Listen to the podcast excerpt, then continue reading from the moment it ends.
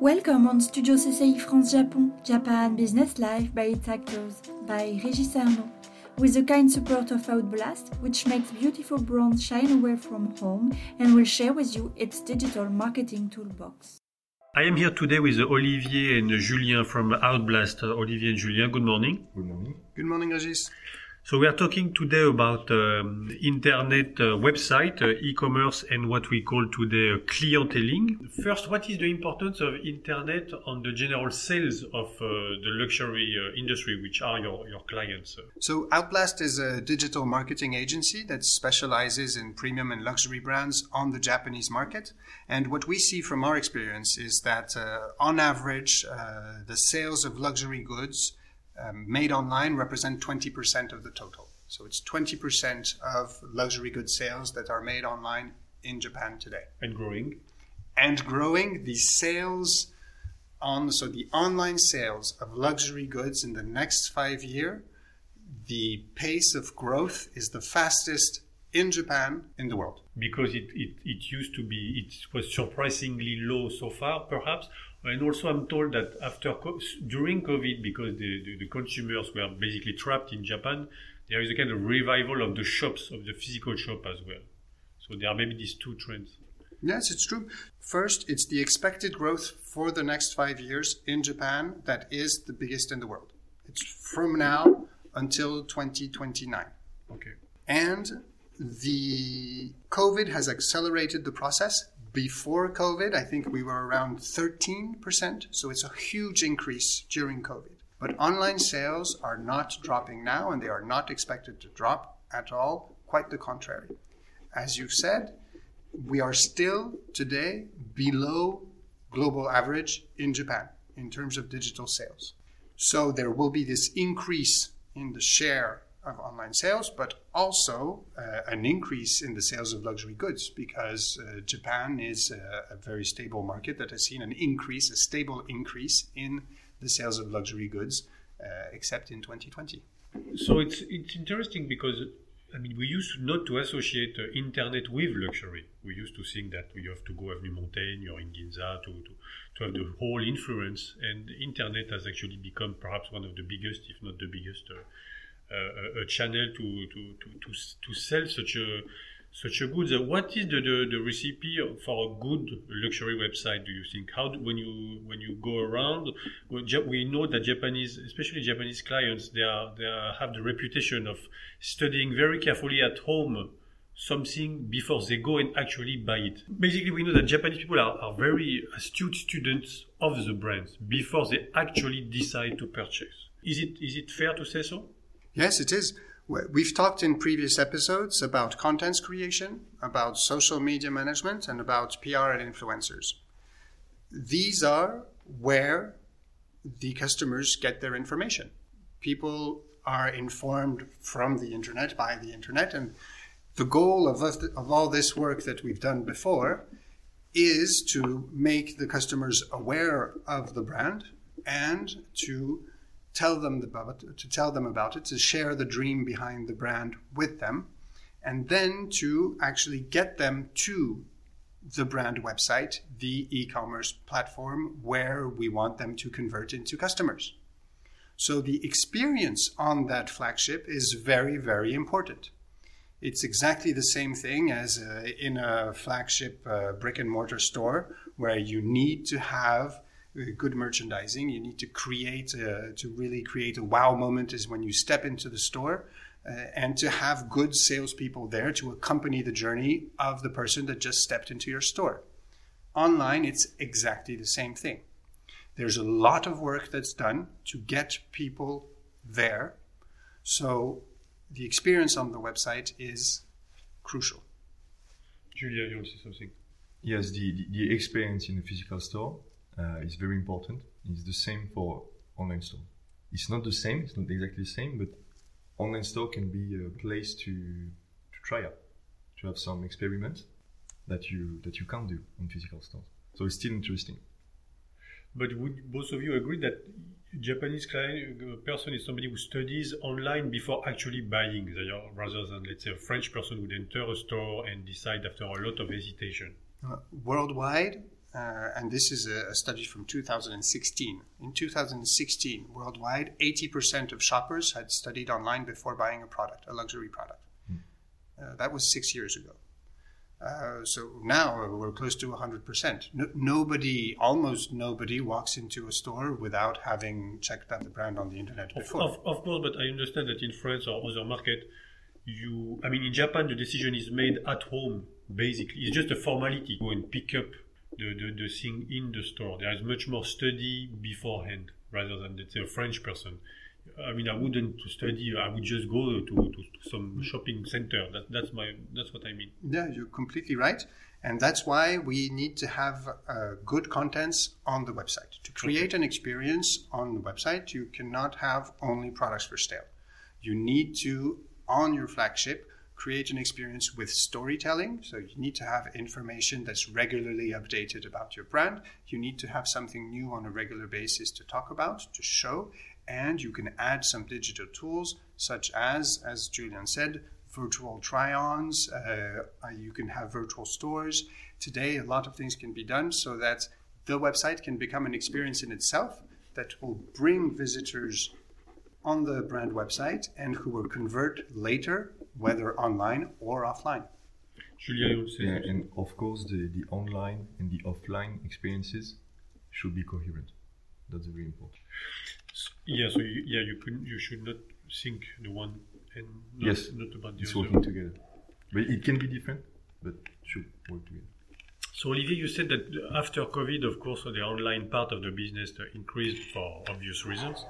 Um, how did luxury brands uh, adopt adapt rather to to a new experience of selling uh, at a distance, basically? Uh, Japanese, of course, are very famous for the quality of the welcoming uh, at the store.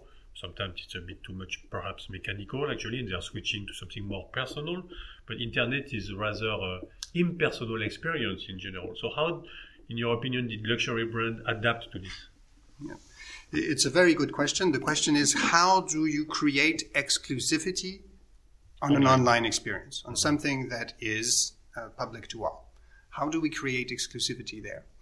Um, the, the first thing is coherence.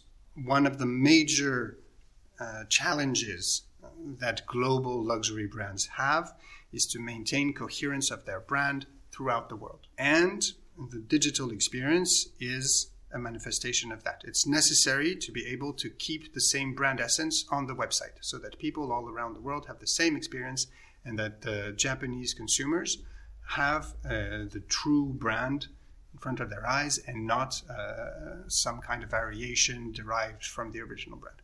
That's coherence. The second thing, thing is exclusivity, and we create that through clienteling. Exclusivity means having a personal relationship with your customer. And in order to achieve that, we need to have open communication channels on a one to one basis. So, WhatsApp and Line are uh, efficient platforms so that to answer questions directly, the, the live chat as well. And with a, a system of recognition of past visitors and current clients, we can uh, have the same personal relationship with a seller, whether he's online or offline. Also, the clienteling doesn't stop uh, at the doors of the website, it starts at the door of the website. So we create through regular communication by mail or line or WhatsApp or direct messages um, loyalty between the customer and the brand. And that's very important. What creates the exclusivity is being recognized by the platform. Julian, you want to add something? Yeah, talking about this uh, exclusivity, if you physically go to a store, you will have, of course, a good service. And you can go to any website of luxury brand. For the customer support part, it's very big. They put a lot of effort in that. And as Olivier said, uh, you can use it. If you're in Japan, you can use Line as a media to discuss personally with the customer. If you're in China, you, you use WeChat, uh, you have other, other tools, but you have to be very specific within your market, which way, which media, to, to, to have this uh, exclusive relationship with the client. And using Line in Japan is a way to do so. Does the price of the good matter online or offline? I mean, are people Is there a rule such like the more expensive, the more physical people go? Is there such a such a rule, or is it like detached from it? No, the here we we touch uh, the price volume uh, issue. We do not observe any true challenge in selling very expensive goods online. We have clients in high jewelry. Products are sold online when there is a relationship between the brand and the consumer. The price is relative to income.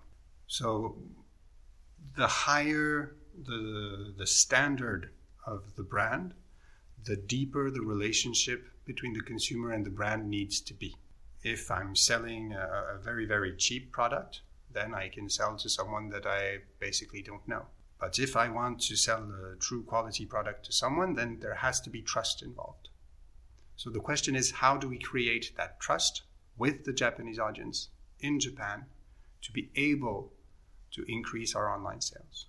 And in terms of, uh, of communication, of, of frequency, uh, we talked before about how, how the, the rhythm of the messaging.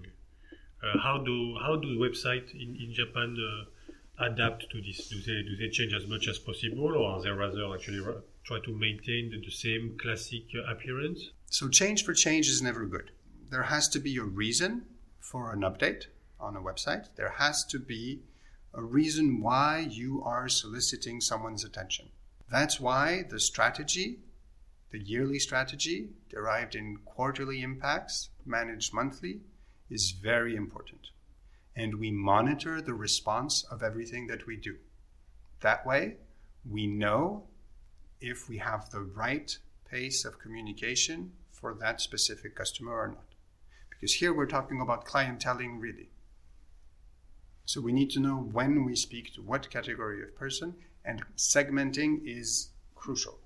Line, again, is a great tool for segmenting. We can great demographic data, but we can also get all of the uh, interests data uh, from our line friends to know what, when, and how they want to be reached.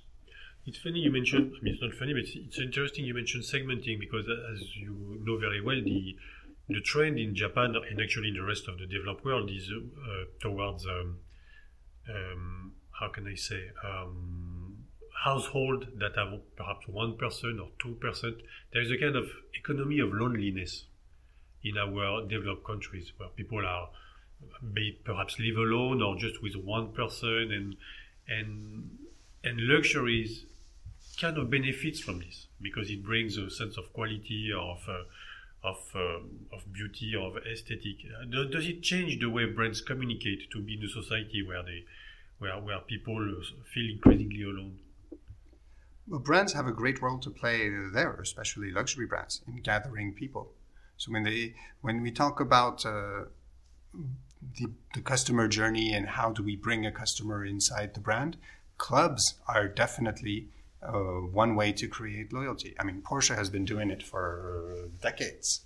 Club. Uh, yeah, the Porsche Club, where you people who have just bought a new club are invited. Uh, new people who have just bought, bought a new car are invited in the factory in Germany, where they can meet other buyers and meet, more importantly, the staff of the factory to talk about cars, talk about engines, and this these are physical things that create links between people that are that are then entertained and continued throughout the online experience because the, the club is accessible online for people to talk to each other, etc. It's not just a one day experience, it's uh, continued all along through the online experiences. That's a very good example of what brands can do to help in this uh, lonely new world. So, so, somehow, yeah, physical physical encounters have become much more valuable, I guess, Julian. Yes. So luxury websites, uh, online stores, maybe one of the last places on internet where you can actually have a, a talk with a human being,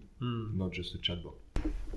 So Olivier, you wanted to add something about the um, how to bring online the, the personal experience on, of the physical uh, encounter with uh, with a salesman.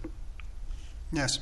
During my uh, executive MBA that I did uh, at HEC Business School uh, last year, I had the pleasure to do two uh, full weeks uh, studying luxury and luxury experience and trying to define what makes a luxury experience.